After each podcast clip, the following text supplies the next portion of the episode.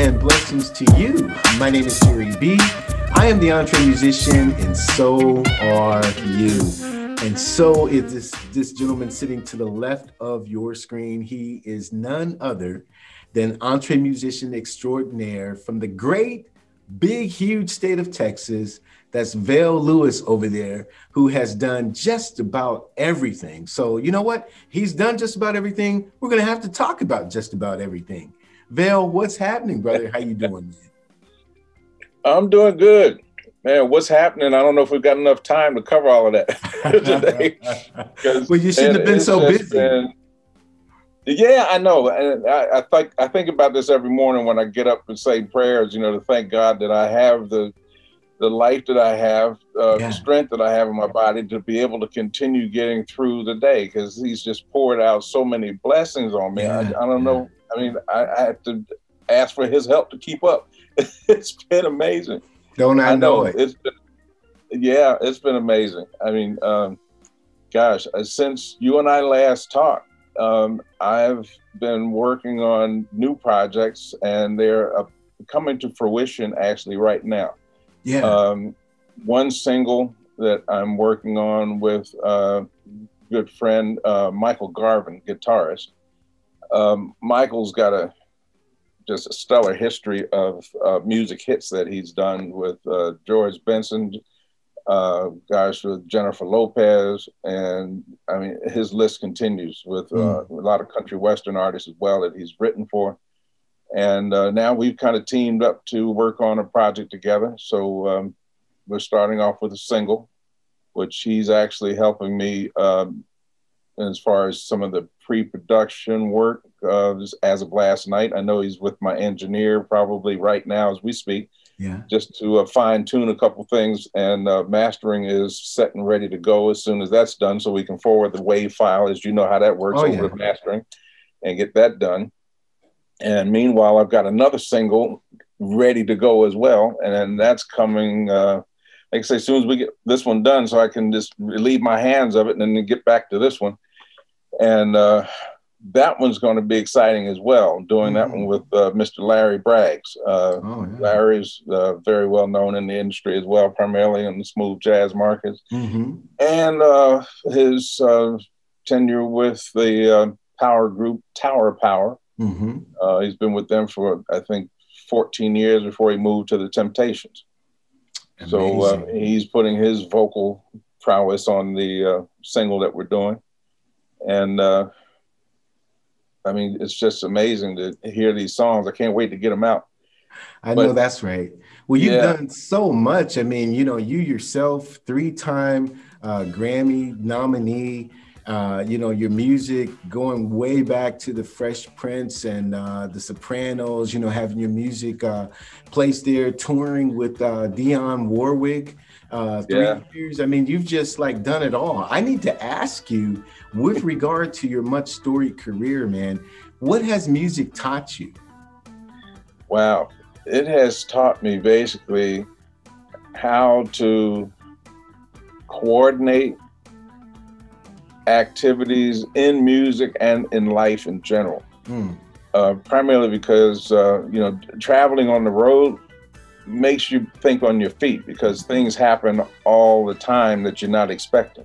Yes. Um, also, uh, getting used to uh, being up late at night, um, getting a couple hours sleep, jump up in the morning, you got to be ready with your bags packed. They got to be outside the door at four a.m. You better be downstairs at five to get on the bus to get to the airport. And I mean, just living like that for years, day in and day out, mm-hmm. makes your mind really focus on what it is that you're doing and how important it is for you to be coordinated with your life activities, that you can be on time, be at rehearsals, be at sound check, and just do everything that is required uh, to be a professional musician. Yeah.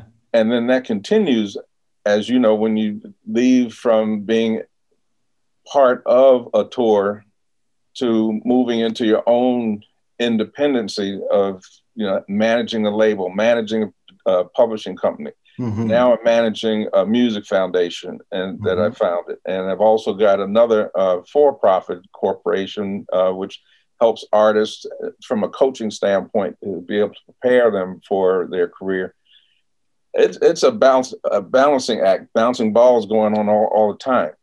So absolutely, it's taught me uh, business prowess as well. Uh, a lot of people don't know that, I, uh, you know, while I was doing music, basically since I was in my teens, mm-hmm. moving into adulthood, I actually worked uh, in corporate America for various companies in the high-tech arena, mm-hmm. uh, computer products distributors, and uh, worked in the capacity of uh, credit administrator, accounting manager, director of credit, and just moved up the ladder, mm-hmm. and uh, managing, gosh, I think at one point I was uh, in charge of uh, about twenty-four branch locations of a five hundred fifty million dollars uh, computer uh, company.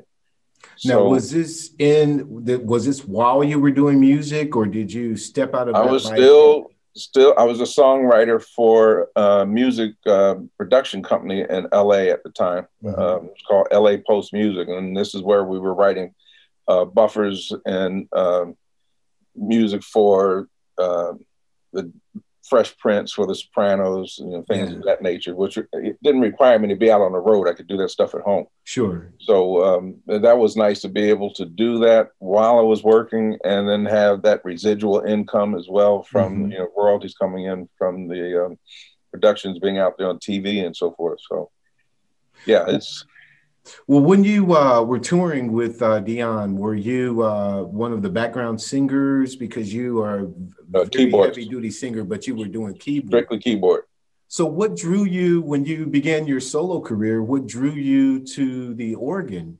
Um, I mean, you you are just as much of uh, Jimmy Smith and uh, Jack McDuff and uh, Joey DeFrancisco and Charles Erlin. I can go down the line for... Uh, you know, for the uh, jazz organists that are out there, but was there something particular? Because you're just as fresh on, on synthesizer and piano as well. So why well, did you say, this is my voice?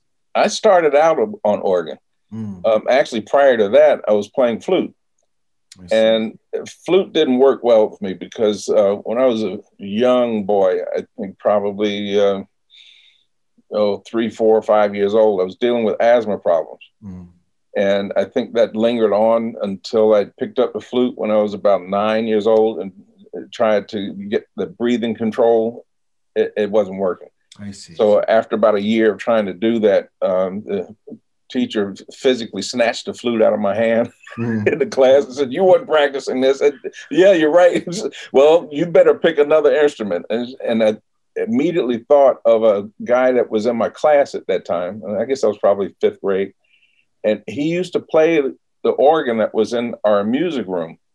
And it was just so much fun to watch him play because he's just bouncing and he's smiling and just moving feet, hands going at the same time. I said, wow, that looks fun. I think I'm going to try that. So I started taking um, private piano lessons on Sat or organ lessons on Saturdays, where I would have to uh, get up in the morning, catch a bus downtown Philadelphia, go to a, a high school there, Ben Franklin High, and have my organ training done, which usually lasted about an hour and a half mm-hmm. with a teacher. And I heard it's, it's funny how you remember your teachers as you grow up as well, their, their names, you never forget it. Exactly. Uh, I was just talking to some of my students about that the other day. Her name was uh, Doctor Virginia Goss. Mm-hmm. And she uh, taught me about styles of music and how to move away from the uh, particular system I was using called the pointer system to learn how to play organ mm-hmm. and then develop a, my own style. Um, I wasn't able to do that at that point, but then I needed to get another organ because I was renting the one that I had at home. Went to a music store downtown, met the salesman. Salesman took a liking to me and said, you know what, I'll teach him and uh, I want him to have this particular organ. The organ turned out to be one of the first organs ever built by the Hammond Organ Company. Is that right? In nineteen thirty-nine. Wow. It was demonstrated at the uh, nineteen thirty-nine uh, World's Fair, and uh, it was called an A one. It was the predecessor to the B three model, which we, you know, we all hear so much about and see on T V and so mm-hmm. forth.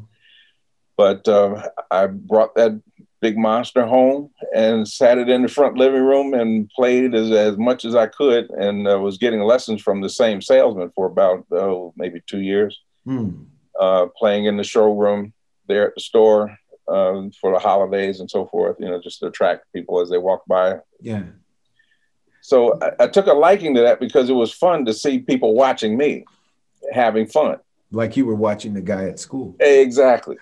Right. So uh, then I shifted to another teacher, uh, Doctor E. Woodley Kalehoff, uh, who was recommended by the salesperson to uh, get training from. And I studied under him for about six years. Mm. And until it, one day he just looked at me and said, you know what, I've taught you everything I can teach you. I can't teach you anymore. You're going to have to figure out the rest on your own. What? No, Mister Kalehoff, no, please, no, don't do that to me. He's like, no, well, this is it. Wow. So it was like live, hanging you out on a limb, you know, okay, you better figure out how to jump. You know? Now, so, were you listening to those guys, or were you listening to the Jimmy Smiths, the Charles? Yeah, I had, I had, I was fortunate because my dad was a jazz buff, mm. um, but you wouldn't really know it unless you were around the house on Sundays. I see. Every Sunday, he would go over to the console that we had. He used to work for R C A, so we had pretty much all the good stuff as it came out. Yeah. And we had a you know, nice stereo with a record player and big speakers on it. You know, it looked like a big piece of furniture. Yeah. And he would just play, oh gosh, Shirley Scott albums, uh, uh, Jimmy Smith albums, uh, mm. Earl Garner, uh, Earl Grant, mm. and all these really you know famous keyboardists, yeah. pianists, and organists. Uh, Herbie Mann was also in the part of the collection he had. So I'm mm-hmm. listening to jazz every Sunday. Sure. And then I started figuring out, well, I should try to see if I can cop that. You know, so I'd go over on the on the organ while he's playing his records and see if I can catch this little lick that Shirley did. And let me see, check the drawbar registration, see if I can match that sound that's on there. You know, and it, a lot of experimentation I was doing, and it worked. Mm-hmm. Because uh, later on, uh, as I grew into playing organ and traveling, I learned to use those same drawbar registrations that Jimmy Smith and everybody was using mm-hmm. to mix into the bands that I was touring with. And so playing. When you were touring, you were touring with the big A one?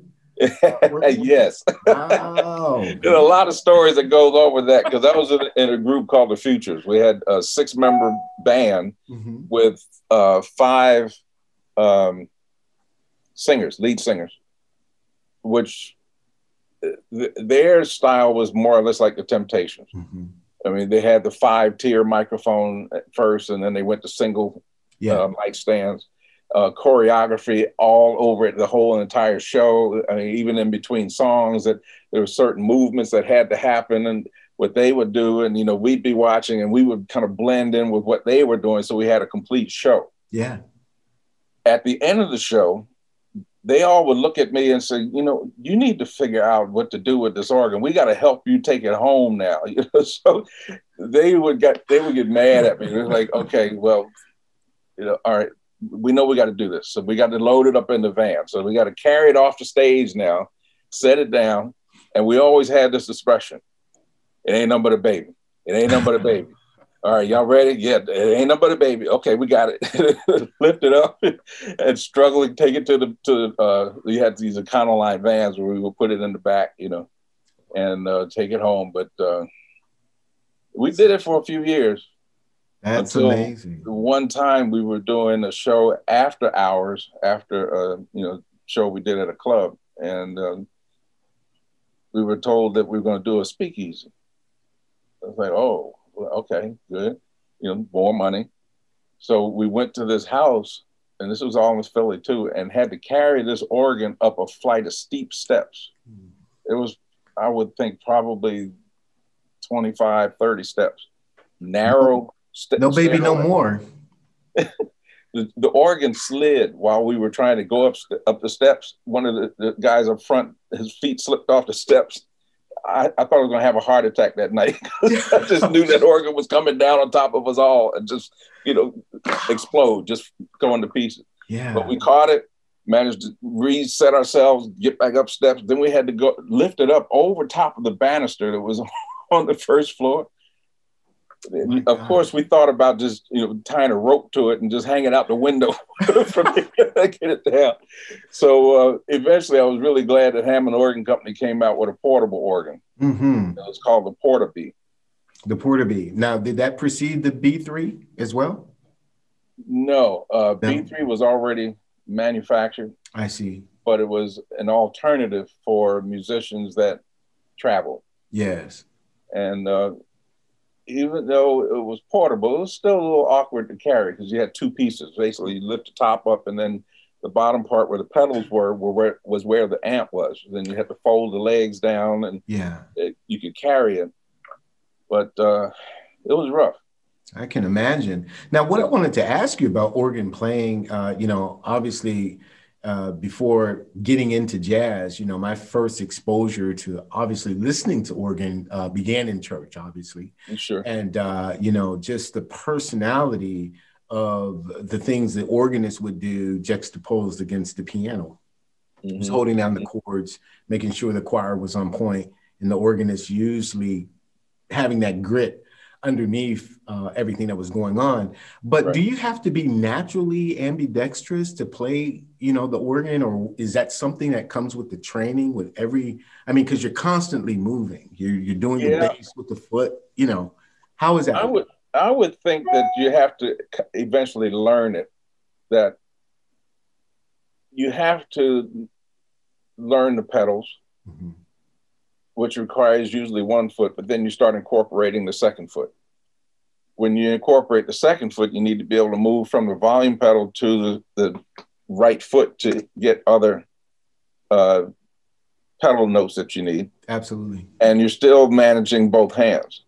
So I'm just going to speak for myself. Um, again, fortunate and blessings from God that my dad was left-handed, my mom was right-handed. Oh. I ended up with both. So I, even to this day, I play sports with my left hand, dribbling, throwing baseballs, you know, but I eat and write with my right hand. Wow. So maybe that helped. I don't know. Um, yeah. But, you know, as I talk to other organists and teachers that I've worked with, they don't have that type of balance between left and right hand. So it has to be that I would think, again, it, you know, just my opinion, that they probably learned it yeah. on being able to be coordinated between legs and hands. Mm-hmm. You know. Well, um, Joey DeFrancisco, and I'm trying to think of the song. Um, this is some years back, but honestly, you know, he had a trio out and it was just drummer and guitarist, and he was killing the mm-hmm. bass. The bass still does that. Oh my God! What you know? Mm-hmm. You're thinking, wait a minute. You know, it's not Jaco Pastorius up there at all, and he's right. just rolling with it. So I'm just imagining all of the training and all of the discipline that it takes to keep that on point, and still you want to hit the drawbars for the different timbres that you want to create, the mm-hmm. E Q and. It's just amazing. You guys are like a mad scientist. Yeah. I, I do want to ask, though, with respect to your being such an accomplished singer as well, do you prefer one over the other? Uh, or, it, you know, it's just all in the stew that is Vel Lewis. Exactly. It's all in the stew. It just depends on what's needed and what I'm doing. Hmm. I tend to fall back on vocal and prefer instrumental. Mm, I see. Only because uh, um, I guess, you know, during writing, I try to do a little of both, but it just, I do it as it comes. I understand. So for example, I may write a song, like I was just saying with Larry Braggs, um, I had atten- intended it to be for a female voice, mm-hmm. but in a different key. Then later on, I said, well, what if I was to try to sing it myself? I'll change the key into something that I'm comfortable with. Yes. And I practiced around with it a few times, you know, over, guys, months. And I said, well, I could probably deliver, but I'm, I got a feeling I can probably find somebody that'll do it better than I am. Because I'm, I, I know I'm, nobody's perfect. Yes. You know, so I'll um, just put it out there and see how it goes. Mm-hmm. So I tried a couple female voices. Uh, they didn't seem too comfortable with the range, because the vocal part throughout the song does go from a lower uh, register to a higher register. And not every female vocalist wants to do that. They like to be, you know, just in their mid range.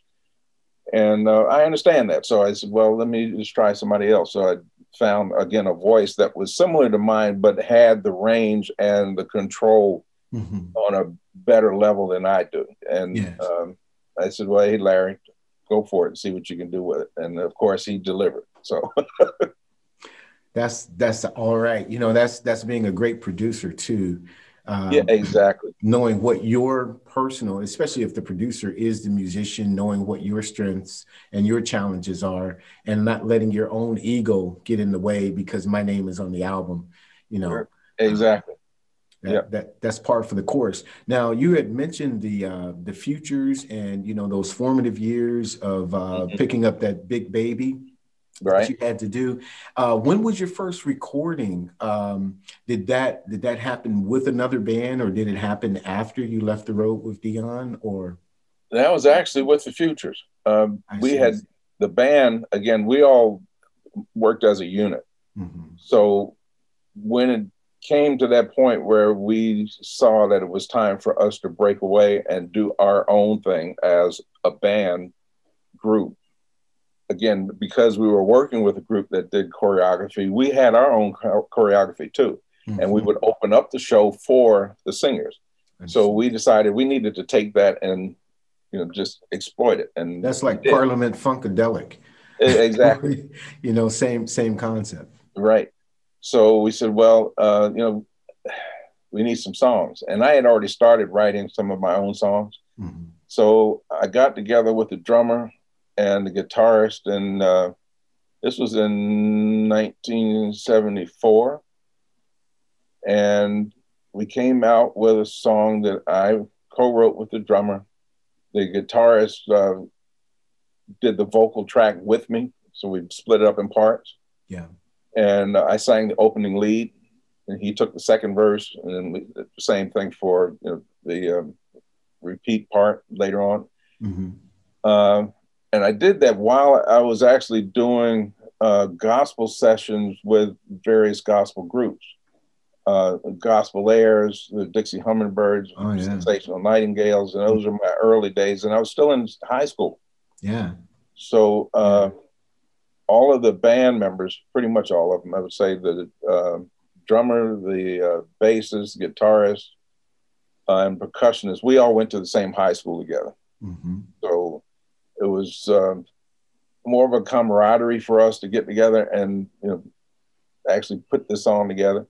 Yeah. When we got in the studio and recorded it, which happened to be a studio that I was already working with, with the gospel sessions, the engineer heard it and he said, you know, I, I had a feeling that you guys were going to come in here and just smoke it. And that, this song is smoking.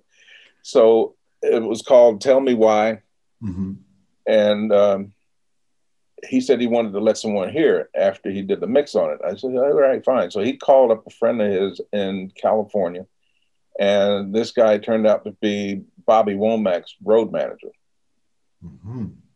He liked what he heard. He said, okay, I got some friends I'm going to make some phone calls to. So he ended up calling Warner Brothers. And at the time, the Reprise record label yeah. was signing acts. Uh, Reprise uh, was owned by Frank Sinatra. Mm-hmm. That is correct. Yep. So um, we ended up getting a deal on that label. Wow. And that song um, was aired on American Bandstand with Dick Clark and was shown as the pick of the week. Wow. And it happened, I didn't know it. I just happened to be looking at T V, looking at American Bandstand on that day. um, As you can imagine, you know, just sitting there as a young kid and all of a sudden seeing this name come up on the board that they used to put the number, the names of the songs. The pick of the week is, and you know, these two uh, uh, dancers would come up and put these letters on, and I said, tell me why. And then I started hearing the song play. Mom, Mom, I'm screaming in the house. She's like, what? You need to see this. Look, look. Wow. So that was, yeah, that was, that was a highlight.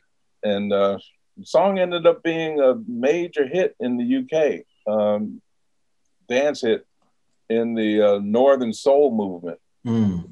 Heard back in the uh, mid to late seventies. And uh, I mean, even to this day, it's been uh, remastered by Warner Brothers U K, I think two or three times on different wow. compilation albums. That's a wonderful story, man. Yeah. That's excellent. Thank you. Thank you for sharing that. Now, I asked you sure. earlier what um, what music had taught you, and uh, you know, in, in your uh, answer and in your response, you said that you were part of the corporate world as well. Uh, so since you've walked both sides of the fence, what has the music business taught you? Or maybe did you learn something in the corporate world that you brought to the music business of Vel Lewis and says, okay, I can learn from this? Or are they so separate that, um, I mean, you know, not, not in, in, not in respect to the corporate structure, but the principles, the values, the, you know, the attitude that it takes to be that entree musician, mm-hmm. and apply the business principles? Are there some lessons that you've learned from the music business? Uh, vice versa, just as you put it, um, from the corporate world. Mm. I actually uh, started working for the school district of Philadelphia uh, right after I finished touring with the Delfonics. At that point in my life, I think I was just more or less having fun and looking at life as being fun, playing music, enjoyed music, liked to listen to it. You know, I was always listening to different music uh, artists and so forth, and I kind of knew who the hits would, would be just from hearing it. But I didn't have a business sense at that point. So once I started working in uh, schools, working with students, uh, as a reading aide, which was my first uh, job in the school district. Still, it took a while for any kind of business sense to actually come into my mind.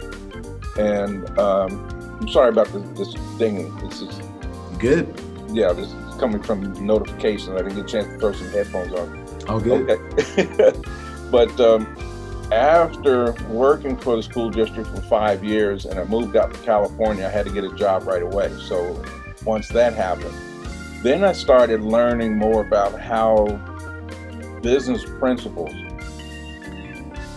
running a business, um, handling day-to-day activities, how important those things are and how I can utilize what I'm learning while I'm working for a company with the music business once things started really rolling. Certainly. So at the time, as I mentioned, I was a songwriter for um, L A Post Music, writing songs for T V while I was working, but I was also performing every now and then. So the performance turned out, again, to be more just fun and getting together with the band and playing. Yeah.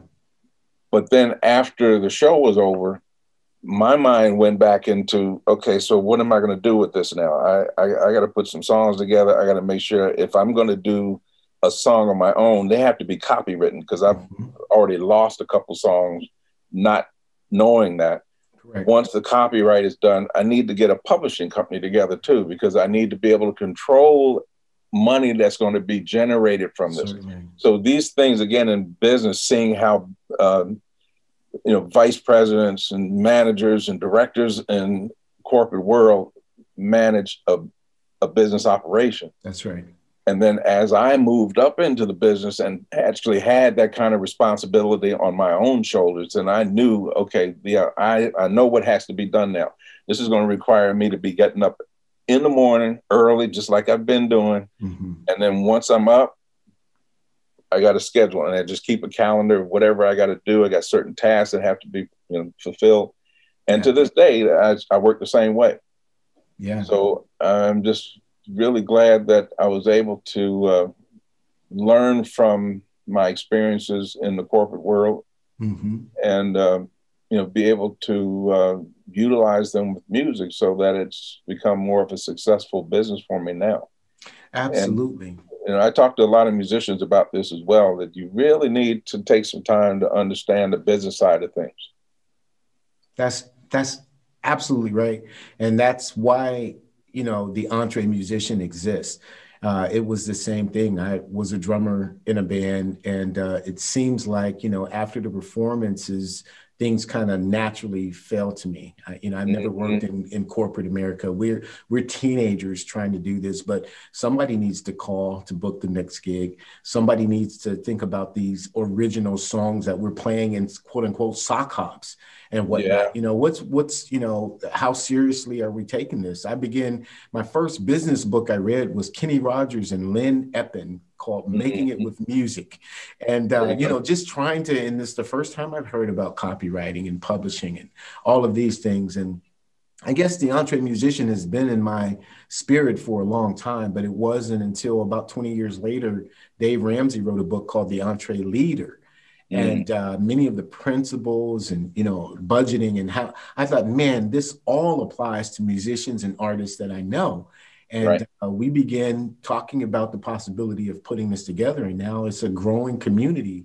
And I'm glad that you are part of it, man, because uh, you've had the Entree Musician in you right. for the longest time. And I want to I want to talk about uh, something else that you're doing. Because, well, let me just say this, because you said getting up in the morning. So there's two of you, because there is that creative genius in you right. that realizes that the music has to be made, has to be created, the product. But then there's that other you that gets up in the morning and says, okay, what needs to be done as far as my business is concerned? Right. But um, we've been embarking on a series uh, called Raising Your Voice for the Entree Musician, because your music is not just about entertainment. And you've put together this wonderful wonderful foundation called F two F.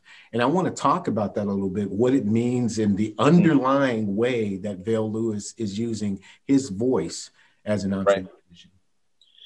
Well, as I mentioned, I used, I've been working with young people, uh, gosh, I think since seventy-three, when I started working for the school district in Philadelphia.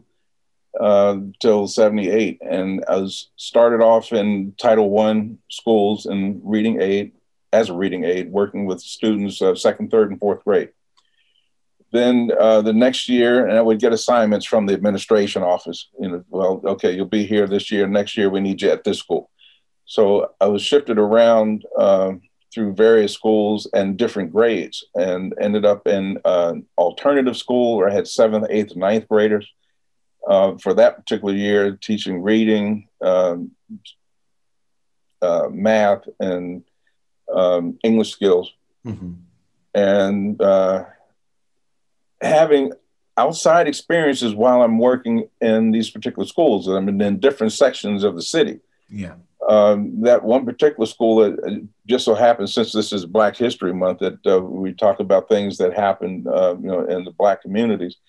That there was an organization back then called MOVE, M O V E, and they were more of a Back to Africa type uh, group. Mm-hmm. And um, it, it was, there's a big story behind that, um, which I won't go into right now, but if you lo- look it up, you'll see that there's videos and everything about these folks. And I used to see them while I would go to school. Mm-hmm. And then also had to make sure that I could keep control on the kids, not getting, you know, interfacing with these folks out, out there in, in the community, and keep them focused on their schoolwork and also on their uh, upward uh, progress to move on to uh, high school. Then uh, had a short uh, experience with high school students, but all of this let me see how kids in the community can lose opportunities if they're not focused on what it is that they really want to do in life. Understood. And a, a lot of those um, interferences come from the community, from the home. And I noticed how if I interject with students and give them opportunities to have something to look forward to, that it creates a bond with them. yes. which can be a lifetime thing. And it's also very rewarding to me as well to be able to help them. So uh, a couple of years ago, once I moved here to Houston, I decided, you know, I, I need to figure out a way to give back what I experienced, because someone helped me when I was in high school. Uh, it turned out to be Stevie Wonder's business manager that mm-hmm. just came to my uh, school classroom and took me out to play uh, a music show with uh, Jerry Brown, who uh, was the drummer with uh, Chick Corea and Stanley Clarke on the School Days album. And mm-hmm. he, since then, he's been playing with Diana Ross and yeah. uh, Lionel Richie and Stevie yeah. Wonder. I mean, just doing it. And that's Jerry um, with a G. Right, exactly. Mm-hmm. And uh, John Lee was the bassist, who um, now is uh, running the Dizzy Gillespie uh, jazz uh, ensemble that tours. Um, having that kind of opportunity where someone just finds out about you and then puts you into a situation where the career blossomed into what I have now. I said, I can do that with, with students too, and help them in a way where I can give them some direction, some uh, focus on where they could have a career if they want to be in music. And then I saw the benefits of music as well and how it can help. Yeah. From an academic standpoint, uh, it helps with concentration, with focus, mm-hmm. uh, because there is math involved with Absolutely. Music. Right. And also uh, it falls in line with some of the STEM Um, programs that are out there with uh, high schools and colleges now, which is very rewarding as well. Mm-hmm. So um, F two F, that acronym actually stands for Faith to Form. Mm-hmm. And that was a dream that I got maybe at three o'clock in the morning. And I knew it was God talking to me mm-hmm. because um, I know my own voice, and that wasn't my voice that I was hearing. Yeah, and it, it startled me, which is why I woke up and sat on the side of the bed, and I said, what is this name, Faith to Form? What, what are you telling me, Lord? And I needed a name for the organization. Uh, there's another friend of mine who's, uh, I think she might still be the secretary for the Texas Black Music Educators Association. Mm-hmm. She was the one that put the seed out there and said, you know, you might want to think about doing a nonprofit uh, organization to help kids if you want to do that. Mm-hmm. And she said, I'll help you. I said, okay, great. So we had pretty much done all the templates to get everything in place to file our paperwork. And this name came up. So as I asked the Lord, so what do you, what, what does this mean? I started getting sentences. Faith to form young leaders of tomorrow. Mm-hmm. Faith to form a, a upward mobility for students who don't have access, who need help. Yeah. Uh, faith to form, uh, you know, musicians that can take the place of other musicians that are leaving us, like Luther Vandross and George Duke and so many others that have passed away. Certainly. So I said, you know what, that works. I like that. Thank you. So I just put the name out there and filed it. And I said, you know, we'll use the acronym, um, you know, F and then the number two and then the letter F. And you see it here on my T-shirt, of course. You know, mm-hmm. we now have a, a logo gear mm-hmm. store online uh, to help raise money for the foundation. Uh, we are five oh one c three and uh, set to be able to be a public charitable yes. organization. Uh, but I want to focus on the performing arts mm-hmm. and music primarily to uh, help students, young musicians, music students, have some way of making a, a career for themselves because yes. no one else is actually stepping down that I've seen. Uh, there's a few, I take that back. There's a few musicians, friends of mine actually, who are doing something similar. But um, to be able to, uh, again, you know, go into an environment, whether it be in the community or into a school and say, um, hey, you know, you're playing trumpet or trombone, you know, is this something you want to do for the rest of your life? With, you know, if you do, maybe I can help you. I can, you know, give you some, um, some advice, some direction, yeah. uh, maybe, you know, provide some opportunities that would help you. Mm-hmm. And um, it's it's been really nice to see things starting to grow and develop as they have now. So that, we have uh, different programs, uh, instrument fund program, where we help students that uh, whose families can't afford to buy an instrument. We help them get instruments. Mm-hmm. Uh, we partnered with an instrument manufacturing company. Um, they are, they've been very helpful in working with us. Uh, we now have a couple banks that are supporting us as well. Uh, local T V station here is supporting us. Mm-hmm. And uh, the school district, uh, Fort Bend Independent School District, uh, has been very helpful. We're about to launch our music workshop program and clinics. Wow. In uh, middle schools and high schools. That should take place in the next couple of weeks.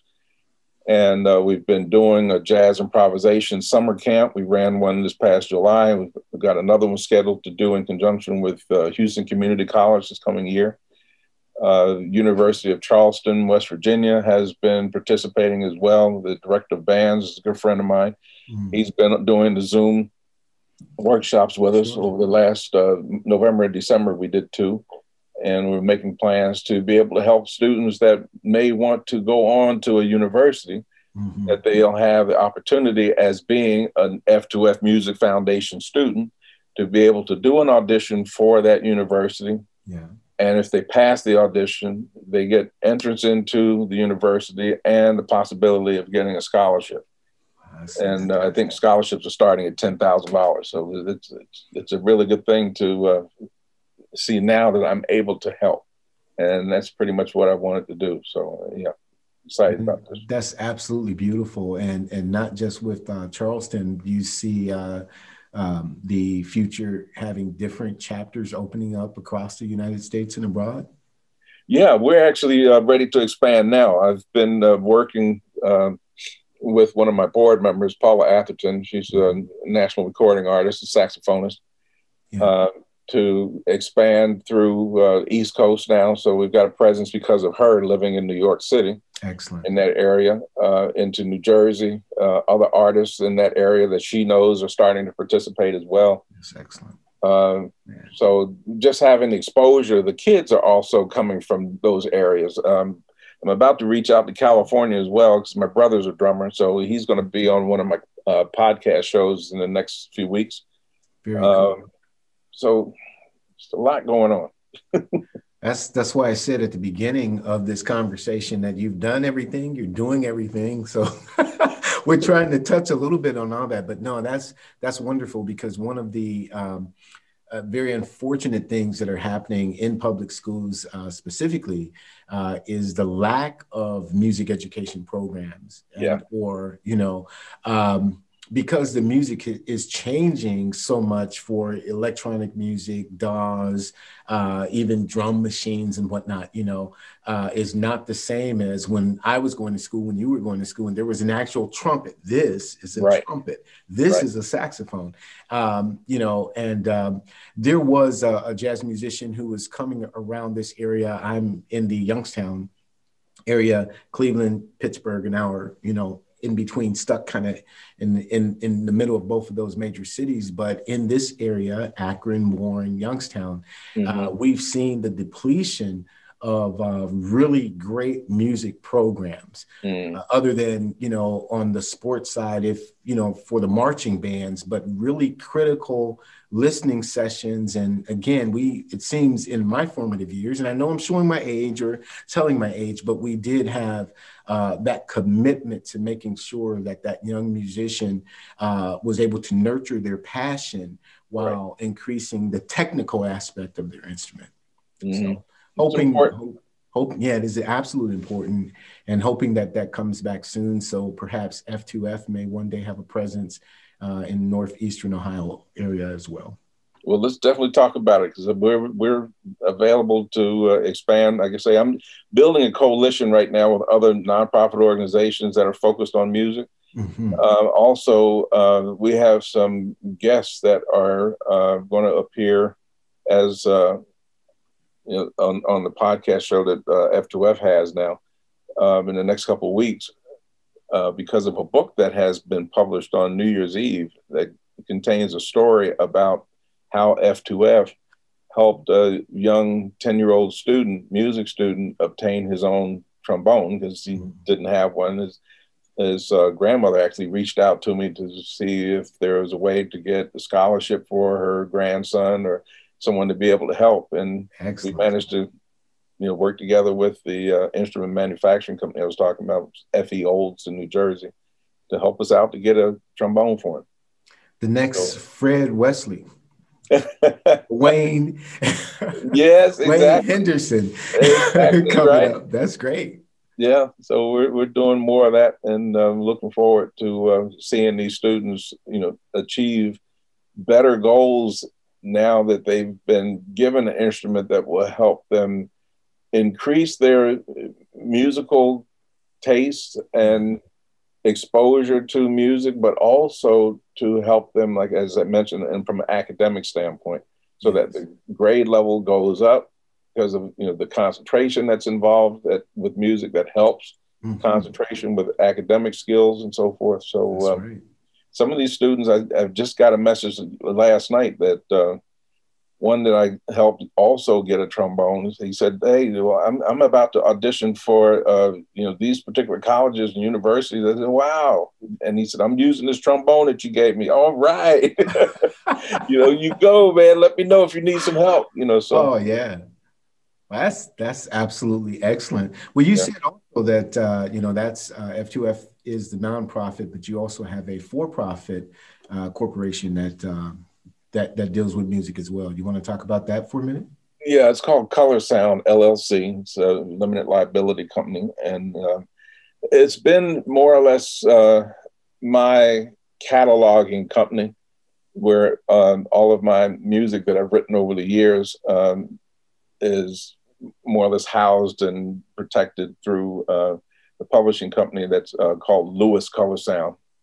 And um, right now I've got two students that are honing their skills more or less. Mm-hmm. Uh, they're both vocalists, uh, females. One in particular, uh, she just turned eighteen a few days ago, mm-hmm. has already recorded her first single with a producer who's a Grammy Award winning producer.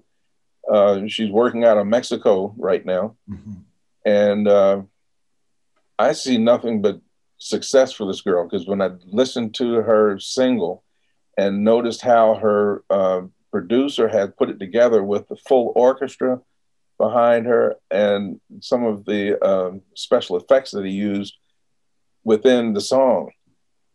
It just so happened I'm a voting member with the Grammy um, organization too, mm-hmm. with uh, NARIS. And I was listening and doing voting at the time that she sent me the link. And she said, uh, Mister Lewis, I'd like for you to listen to my new single. Uh, we just finished the final mix on it. I said, oh, wow, okay. So I'm listening to quality music that I have to vote on, and then listening to her single. And I said, the quality is the same almost. I'm like, gosh, I said, this single is going to take off, girl. I'm telling you. She said, really? You think so? Yes, indeed. So before we go any further, I said, I can introduce you to some people. I'll, I'll send it out. But did you take care of your copyright yet? Her dad's an attorney, so he's already put a lot of paperwork and everything together. I said, mm-hmm. that's great. But when you turn eighteen, since I knew it was coming in a couple of weeks, sure. you go to the copyright dot gov website and put your copyright in there. Mm-hmm. Make sure that your producer's aware, because they need to file for the sound recording part That's of it, correct. But just get your writer's credit in place, because then you need to get your um, uh, publishing rights in place. Right. Since you've written the song, you can register with a company like ASCAP or B M I mm-hmm. to make sure that you're receiving your royalties as the song gets played wherever. So right. I want to have it on Spotify, and I'm going to have it on. That's what I'm talking about. You need to make sure that if you do that, that you are getting your money. There's also another company that's going to handle your streaming. So certainly, I'll direct you in all these areas where you need to go. But uh, yeah, you you're ready. So, um, yeah, the other girl actually just put out her song, too. Um, her name is Autumn Green. She's got an album that's out there on iTunes right now. So I'm uh, coaching her and uh, with her mom. Yeah. Um, she kind of took a hiatus for a little bit because she's uh, also working a job. So I had to give her some time to get her personal life together. Right. But uh, she's there, ready to go. So, uh, yeah, like I said, you know, can find these artists, uh, well, especially Autumn. She's already out there. Mm-hmm. And uh, then the other artist I was just talking about, her name is Jamili. And uh, she'll be out there on the market soon. So that's excellent. We heard it here first. Yeah, exactly. Musician story, you know, what happened behind the scenes, and and by God's grace, how you're helping her to uh, move forward. That's that's absolutely excellent, man. I knew this was going to be a wonderful conversation. Uh, we first met maybe three, four years ago on another radio show, and uh, you know, just uh, haven't kept in touch like on the regular, but always seemed that when we do Uh, run into each other online or what have you, you know, uh, be able to pick it up where we left off. And so I'm right. really grateful, man, for who you are, for your spirit, for your generosity, for your personality, man, but also for your artistry. Uh, right. Really love me some Vel Lewis. Um, you know, always digging the many performance clips that you have on YouTube and abroad, you know, the montage that you have on your website. And Thanks. People can get in touch with you at vel lewis dot com. That's right. Uh, but I'm also going to make sure that they know how to reach out to F two F as well. Now, I'm sure that there was a question that you thought, you know, I know Jerry's going to ask me this question. I haven't asked it. Can you answer that unasked question right now about yourself or your career, your life? Hmm. The unasked question. I've been thinking about writing a book. Hmm. Um, my wife has talked to me about it a few times. I've been thinking, and maybe I might not have the time to sit down and write a book, but uh, I'll keep that in the back of my mind and uh, start just writing some stuff here and there, just so, uh, you know, when it comes to that point that I've got it written out. Yeah. But um, from a life... Do you have a title? Do you have a title for the unpublished book yet? No. So, you know, you know, and I know you do this all the time with music ideas. You can just, you know, record... Uh, your your memories, your excerpts, and then have someone else transcribe it. That's what I know. There was a publicist that I've worked with before. She mentioned the same thing. She said, mm-hmm. you know, you just get your voice recorder and you just record your story. Yeah. I said, yeah, I will, but when I find the time. My time is so limited. I can barely sleep these days. I understand. But it'll, it'll, it'll pan out, because like you say, once I get things rolling with the Music Foundation, which we're almost at that point now where I can start bringing on volunteers and employees and so forth. Excellent. Once we get the funding in place, you know, and um, I'm always reaching out for donations. Yes, you can always sir. Go to our website. It's f two f music foundation dot org. Mm-hmm. And there's a little donate button there. You can do it uh, one-time donation. You can do monthly, you can do annually. And uh, yeah, That's so... Yeah, we're we're we're working to say just get it to a point where I can just say, okay, now it's running. I've done what I have to do. Now I can just sit back and me and my wife can enjoy our life. So. You can never do that. I know, huh? It's a dream. I don't know where that came from, but you right. can do that. That's that unasked unasked. Unasked question. That's right. That's what right. What do you want to do? How is Vel going to uh, retire? It'll never happen. So. Right. Exactly. Well, I'm so grateful for the time that you've given me today. Ladies My and pleasure. Gentlemen, this is one of the ultimate entree musicians. This is Vel Lewis. Um, when we get that book, we can read all about the story. Obviously, we didn't go from A to Z today. He will come back on this uh, platform sometime soon and share some more of his great story and the great work that he is doing. But he is an entree musician. And by the way, the name of that book is eighty-eight More Ways Music Can Change Your Life. eighty-eight More Ways That Music right. Can Change Your Life. Yeah, there has been a previous uh, edition of the book. It was called eighty-eight Ways Music Can Change It, but now we're adding more. More. So my story with the Music Foundation, with F two F, and others have participated now. And it's available on Amazon. So, uh, yeah, it's already out there. Excellent. So uh, it's on uh, paperback and e-edition. Well, I will make sure that that's linked both to the uh, the uh, video channel as well as the podcast. So, perfect. I appreciate um, it. Yeah, we, we will definitely, on our end, uh, make sure we spread the word. And you guys do the same out there, too. But that's Vel Lewis. He's an Entree Musician. My name is Jerry B. I am the Entree Musician, but you know what? So are you. We will definitely see you next time. God bless. Amen.